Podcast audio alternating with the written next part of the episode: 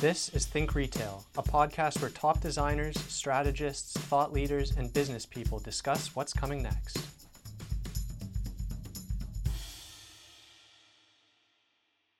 Hi, I'm Melinda, and you're listening to Think Retail.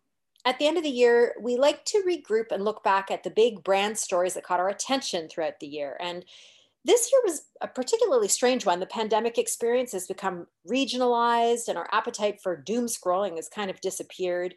Political intrigues have been flying under the radar in spite of the efforts of social media. And the biggest communal problem the planet's facing, aside from the existential threat of climate change, which we appear to be unable to face, is one that most of us have never really thought about before, and that's supply chain issues. So if you feel like 2021 was a little bit vague and unfocused, you're not alone. Because when we decided to talk about brand stories of the year, it was really hard for me to jog my memory. But we do have a list, and digital marketing strategist Sebastian Maynard and I are going to take you through our favorites. Sebastian, hello again. Hello. Well, let's just start off with a bang. What was your favorite brand moment of the year? Yeah, so there are a few good examples, but the one that I think stuck to me, and I'm sure we'll get into Facebook and Meta a little bit later, but it was actually Travel Iceland's response to the metaverse. And I'm not sure if you've seen it. We'll have it linked on the transcript on our website, but it was a very tongue-in-cheek, fun video that took this idea of a metaverse and showed an alternate reality, which is, I guess, a true reality, in that what Iceland can be like, and the picturesque and kind of the fun component of being able to travel there. And for me, it was just an example. It happened within 2 days maybe of the Meta launch. And it was just an opportunity for them to hop on something that the entire world was talking about, not just on social media, but elsewhere, and really try and drive home what Iceland stands for as a country, as well as trying to encourage people post-COVID to come out and travel. And if you remember any of the past ads, Iceland has been one of the best countries, I would say, in terms of driving tourism since the recession in 2008. And this is just another example of them being ahead of the curve in terms of hopping on a trend, hopping on something that is going viral and making it their own. Yeah, I did see it, and talk about being responsive. It was so immediate, and it was just, it poked just enough fun at, Mark Zuckerberg and the Facebook Meta launch. But it also had a message of its own that I thought, I agree. It was an amazing video. And I noted that it has nearly 2 million views. So it obviously resonated with people. Yeah. You know, we've seen that a few times, like even more recently with Ryan Reynolds and Peloton, just the brands that are able to pivot so quickly and take something that's happening in the larger scheme of things and relate it back to their brand within a couple of days. It just allows them to kind of ride that wave and hopefully change or add their own brand into the conversation. Yeah, so my favorite brand moment of the year was the Extra gum ad with the Celine Dion soundtrack, where people are emerging from quarantine and thrilled to be back out in the world. And sadly, that didn't turn out to be our reality necessarily, as we're ending 2021 on a bit of a grim outlook here. But the exuberance and the relatability of that ad, I think any person who saw it related to it. It was impossible. Everyone around the planet, we've all had this shared experience of being stuck inside our homes, not going to the office, not seeing our friends, not going to school, and to be able to be, tearing down the vines that have overgrown our office building and charging in and hugging and kissing everybody. I thought it was so amazing, captured such a sentiment, and was very relatable to the brand as well. Right. And I mean, the theme right there is the Travel Iceland and the Extra gum ad. They were fun and encouraging people to maybe just laugh a little bit, which is, I think, something that we needed this year. Yeah. Okay. So now let's talk about the biggest brand fail of the year. Well, I'll continue the theme, and I'll just continue with Facebook and Meta, because at the end of the day, I don't think they were really fooling a lot of people with this whole rebrand. There's still a lot of concerns, a lot of issues with privacy, security. It just seemed a little bit head in the sand in terms of thinking that we can change the perspective, change the conversation without actually making any meaningful change. And it's a very flashy, sexy press release and video that goes out. But at the end of the day, there's still some major concerns around the brand, and changing the name and talking about the future doesn't necessarily cover up what's been happening and what's happened in the past. Yeah, I have to agree. I watched the entire, 11-minute video, and it just left me feeling like, okay, this all looks very cool, but I would never trust Facebook with my data, because it's not just about what you're offering. And I think there's a really big disconnect that Facebook is struggling with, that they're kind of have their heads in the sand a little bit about their perception in terms of brand trust. It's really low. Zuckerberg is really not well liked as a spokesperson. It's probably a big mistake to have him leading the video. So I was just kind of left a little bewildered after watching it and thinking they're spending billions of dollars hiring 10,000 people, and they are not addressing this fundamental trust issue that is very relevant when you're putting on a headset that's measuring brain waves and facial expressions and stuff like that. That's data that's much more sensitive than having my phone number and my email address. So am I going to trust Facebook with that if this trust issue isn't ever addressed? Probably not. Exactly. Yeah. Read the room. And I mean, it felt like an episode of Black Mirror, and it felt like a spoof. and that's why the Iceland thing was so hilarious, was because this Iceland thing was a spoof, but the Facebook Meta video felt like a spoof in itself. And it was, just all ridiculous. Yeah. Yeah. I agree with you on that one. My brand fail of the year was similar in terms of, not reading the room, at least not early enough. And that's Victoria's Secret. So Victoria's Secret launched this, what they're calling VS Collective, which features all kinds of different women with different body types, different gender identities, all that kind of stuff. And saying, we're going to, change our brand and we're going to be inclusive. And while that's all very nice, they are about 20 years late. Dove's Real Beauty campaign, which really kind of was the trigger for mainstreaming of more inclusive beauty and challenging traditional beauty standards for women, that was in 2004. And Victoria's Secret has been quite straightforward about saying, we're not about that, we're about a fantasy, and really defended their position against not having transgender models and not having plus size models, and has kind of dug their heels in about this. So to suddenly do this about face and say, oh, now we're going to be doing all of this activism, and we're going to be championing all these causes.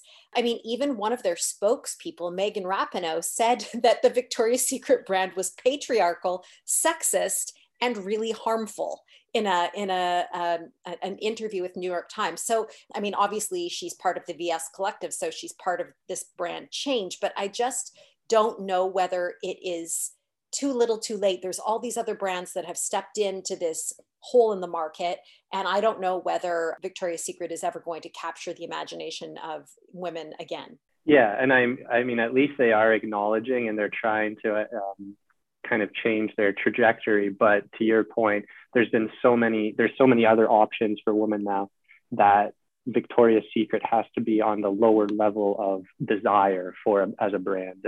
And you hope that the changes that they're implementing do have a lasting effect and do show that brands can change even after decades of kind of not.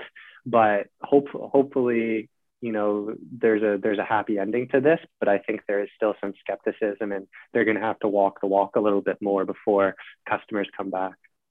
Yeah, and I think it's one of those things where you almost want them to start from scratch. And so we'll see what happens. And I just think it was really unfortunate that they took so long to get to this decision. And that's definitely hurt them quite significantly.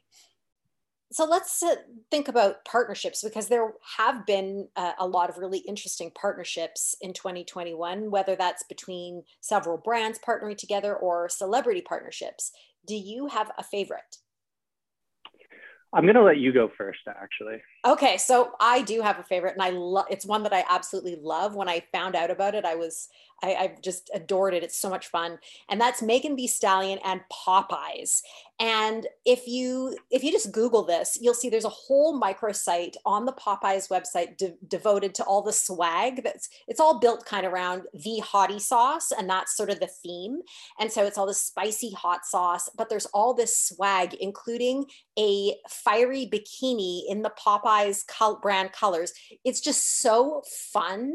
And it really feels like something like you would actually want to buy a like, how often do you really want to buy the t-shirt from a brand partnership with a like a fast food restaurant? But this, I can see, but I actually like, it's like so much fun. You just want to buy it because it just feels so right. Such a great partnership. She's been a big fan of Popeyes for a long time, and so it was really a good fit. And just the way it was done, it felt really on brand for both the partner and for the brand itself. Exactly, it did feel authentic. And I'm thinking Saweetie did something with McDonald's, BTS has done something with McDonald's, Justin Bieber just did something with Tim Hortons.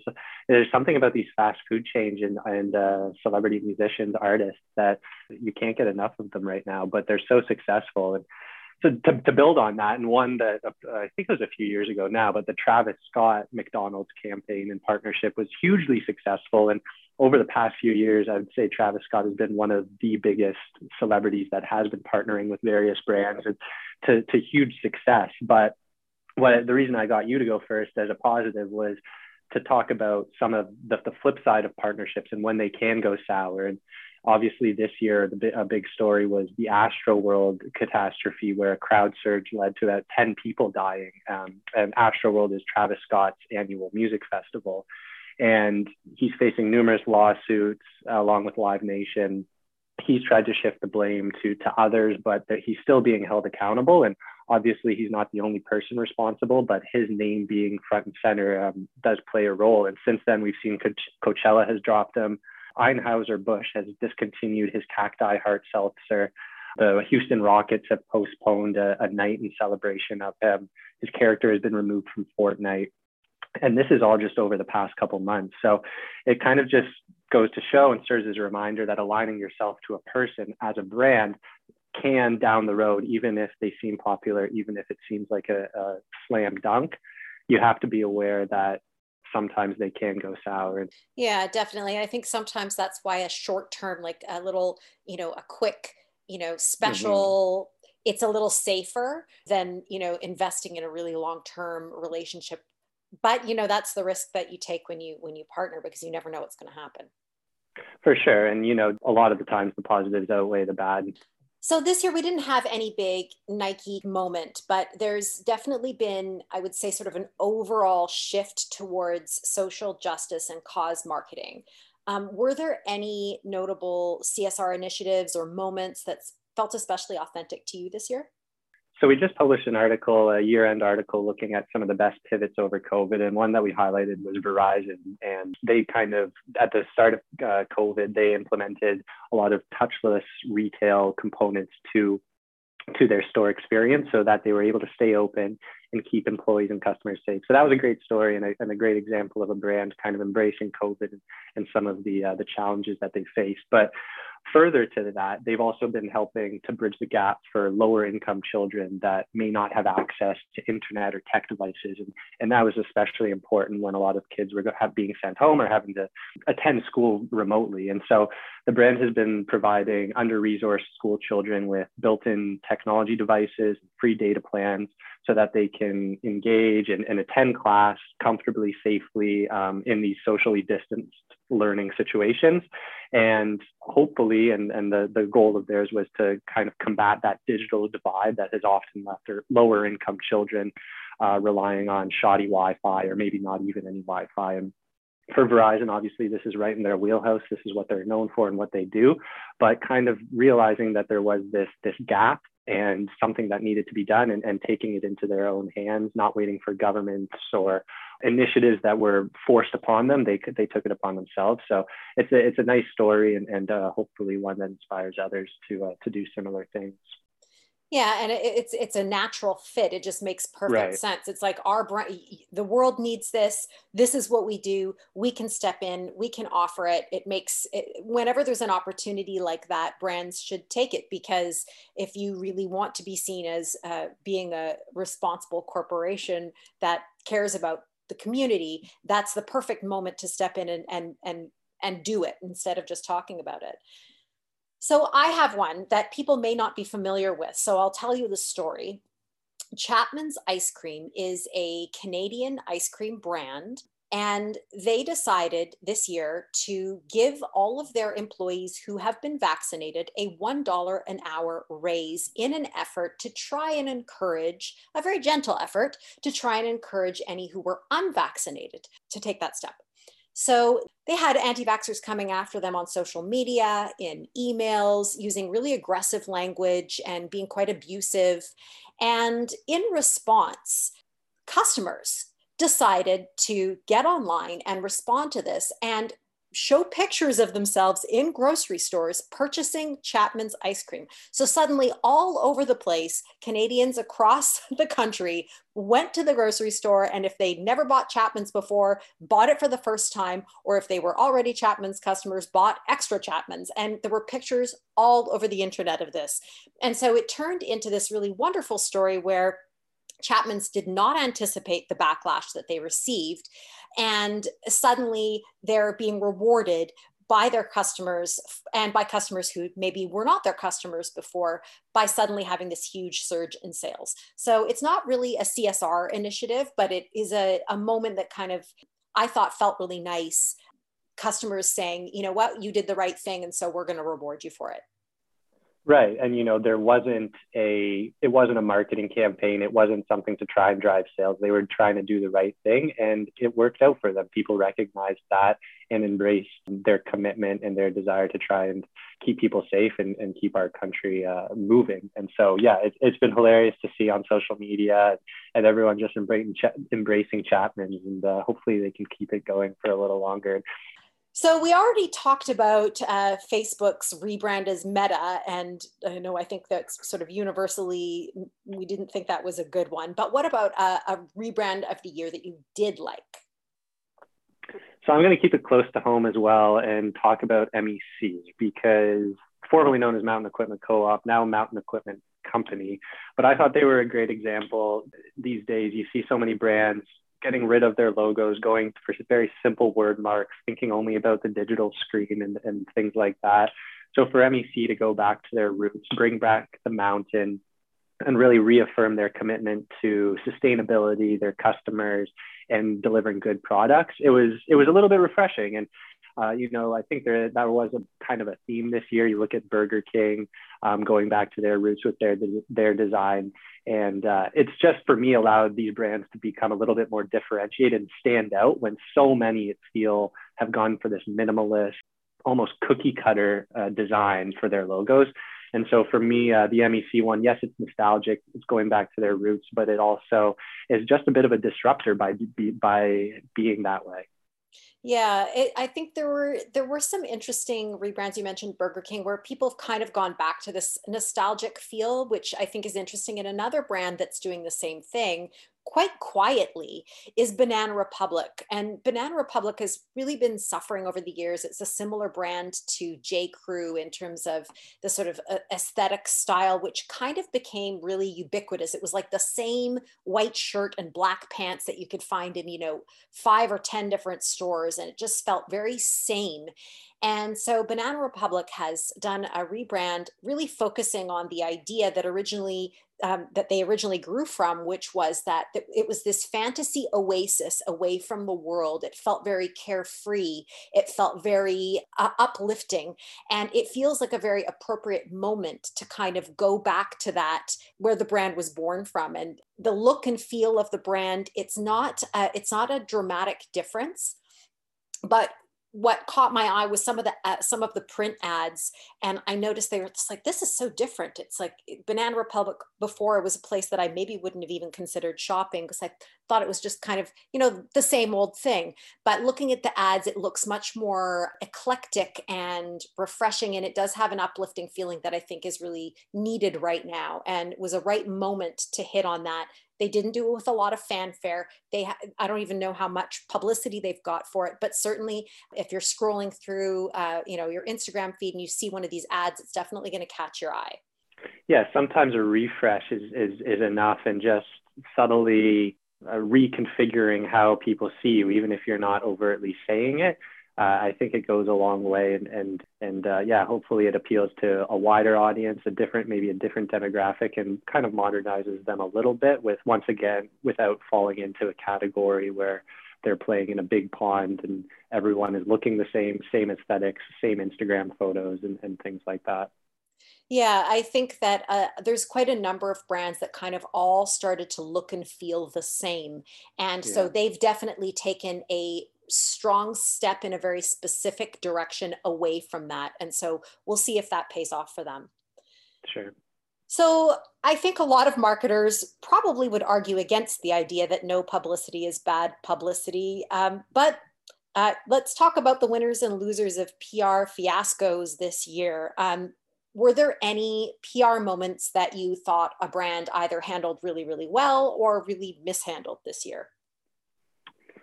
I feel like there are a few, but one that kind of came to mind, and it's still ongoing, is I'm a sports fan, and you know, I think a lot of professional sports leagues have issues right now. But here in North America, the National Hockey League has definitely been grappling with some controversies, and I think dropped the ball in how they've handled them quite a bit. So the big one is the Chicago Blackhawks, and this team alone is worth over $1 billion. But earlier in the year, news came out that a former player had been sexually assaulted back in 2010 by a team coach. He had gone to the team to bring this information forward and hope that something could be done. It was essentially ignored, and the organization went on to win the Stanley Cup that year. And this player, Kyle Beach, is no longer in the league. His career was kind of cut off after that. He was cut by the team a few years later, and he's playing in Europe now. So now fast forward 10, 11 years, a private investigation has come out. There's been multiple resignations, both within the Chicago Blackhawks organization as well as around the league. And essentially, it's really called into question what the players knew, what the league knew, and how things could have been done differently, because there were so many checkpoints across the way where people turned a blind eye or thought about the larger league as opposed to the individual that was being affected. And since then, it's all been a lot of lawyer talk. It's been a lot of, we don't want to say anything publicly. We don't want to admit fault. We don't want to rock the boat any further. And I think it really has been detrimental to the league, where a lot of organizations and people are stepping up and trying to be proactive and progressive in the way that they handle situations like this. The National Hockey League still feels very archaic, and there's a reason why a league like the NBA has become so popular here in North America, because they are at the forefront of a lot of movements, whereas the NHL, this was just the latest example of them being a bit behind the times and putting their brand over a social or individual cause. Yeah, it's interesting too that younger generations are less actively engaged in major league sports compared to previous generations. So as the NHL or other sports organizations look at handling things like this and positioning themselves, I think they felt maybe a little bit immune to some of the imperatives that other companies Sure. have been feeling around corporate social responsibility and being a values-based organization. And I mean, this trickles all the way down to like Little League and the number of kids who are engaged and want to go. So it's not just the NHL, it's an entire industry that Exactly. is built on what this organization stands for. And so it's really important for them to take a stand and to be seen as leaders, not just of a sport, but all these communities that are built around that hockey rink. And to your point, it is a huge community that I think has been forced to look in the mirror. Even the media, like, how have they been covering these stories? There was one journalist that really pushed this story out. A lot of media and journalists have been called out because maybe they didn't want to burn bridges. They wanted to keep their connections with the coaches and the general managers. And so they didn't push as much as they should have when these stories started to come out. So it's definitely a moment of reflection, I would hope, for not only the NHL, but any big league or corporation, in terms of trying to protect your image sometimes is very detrimental if it means that you're sweeping things under the rug, because it's going to come out in the end. And whether it's 10 years later or 50 years later, it will come out, and history does not look kindly on those types of things. Right. Well, my PR fiasco is a little more lighthearted, to a degree anyways. So I was going with Peloton and Mr. Big. And so if you haven't watched the new version of Sex and the City and you plan to, please plug your ears because I'm going to spoil it for you. So Peloton features in the first episode of the new version of Sex and the City, which is called And Just Like That. And in the episode, Mr. Big gets on his Peloton and he's having this really intense workout with one of Peloton's actual coaches. You know, and he's working up a sweat and he's really getting into it. And then he has a heart attack and dies. So it's unclear whether Peloton was fully aware of exactly how their brand was going to be featured in this first episode, but a lot of people were quite shocked that they would have allowed it. However, within a day of the episode airing, they came out with this ad called He's Alive, featuring Chris Noth, who plays Mr. Big, and the coach who was featured in the episode, talking about heart health and talking about why it's really important to stay active. And it was a really fun pivot. Now, fast forward, a week and a half later, I don't know if you've heard the updates on this, but Chris Noth has now been accused of sexual assault by several women. And again, this is going back, I don't know how many years, but, at least 10 years ago.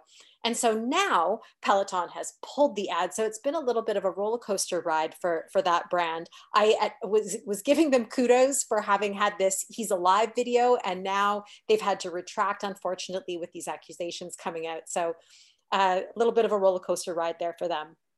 Yeah, no, and that's the flip side. We were talking about being able to hop on something as it's happening in real time, like the Iceland travel ad. But that's an opportunity or an example where it kind of causes backlash, hopping on something that's happening in real time, and then something else happens in real time that's even worse.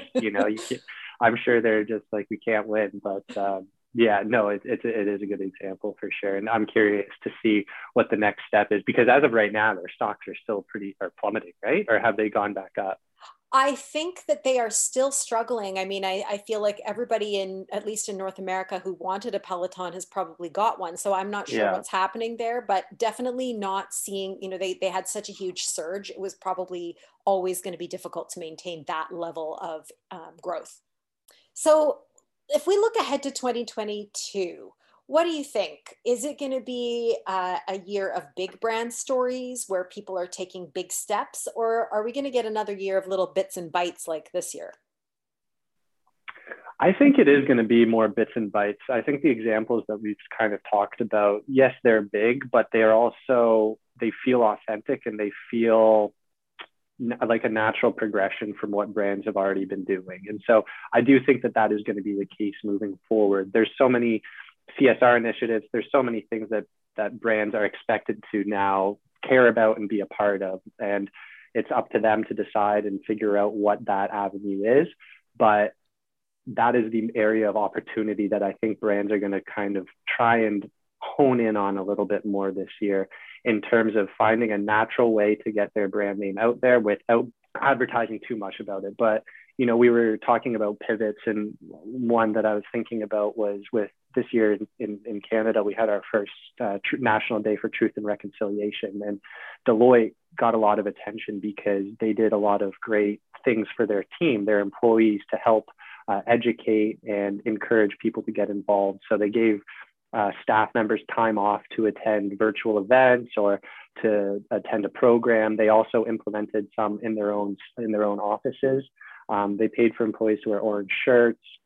They've launched their own reconciliation plan, which is the first corporate reconciliation plan in Canada.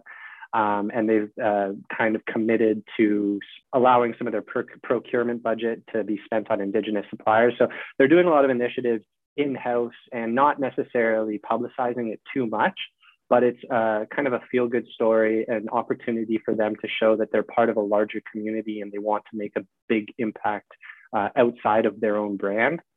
And I think that that is kind of a great example of how companies are going to be able to tap into their customers or kind of appeal to their target audiences while also doing good. And that's, if COVID has taught us anything, I think that that is one of the key takeaways is brands are so much more a part of this world than a separate entity that is exempt from all the stuff that is happening. Yeah, I agree. I think as long as COVID is something that is dominating our lives as it still is today, I think that it's going to be difficult for brands to make a huge splash with a specific initiative. I just don't think that people are going to be as focused on that kind of thing. And I agree with you entirely that this idea of, you know, being out there and talking about what you're doing and, you know, making it a big marketing initiative is something that consumers are really not interested in right now. What they're interested in is finding out about something in a roundabout kind of way. And I, you know, before I worked with in brand strategy a long time ago, I did have a life working in film and television and working as a story editor and a writer. And one of the things that we would always say, it was a mantra that many writers use, is show, don't tell. And I really think that that applies right now to marketing, is that, you know, rather than getting out there and pumping up what you're doing and talking about it and trying to turn it into some sort of, you know, measuring ROI on how much money we spent on this, see how good we did and how much money we spent on that and how much are we getting back and how many likes are we getting and all that kind of stuff. Just doing it. And then if it turns into a story, then great. And if it doesn't, then you did the right thing. I think that's really something that, you know, it turns out, as in the case of Chapman's, when you do the right thing, quite often it does turn into a big public relations win for you, but that's not the reason to do it. And I think consumers are quite tired of being told all the time how wonderful brands are. They want to decide that for themselves. Exactly. The best marketing is when someone else is talking about your brand. You're not doing it yourself. And yeah, the show don't tell saying is a great example of that, because I think so. And as we move forward, that's definitely going to be the case. Well, that wraps up our first podcast of 2022. Happy New Year. Stay well. And we look forward to bringing you lots of interesting conversations in the months ahead. Thanks for listening. For more information about Think Retail, you can reach us at info@sld.com. For more episodes, visit us online at sld.com/podcast. Next time, we discuss labor shortages in the food service industry. We hope you'll join us.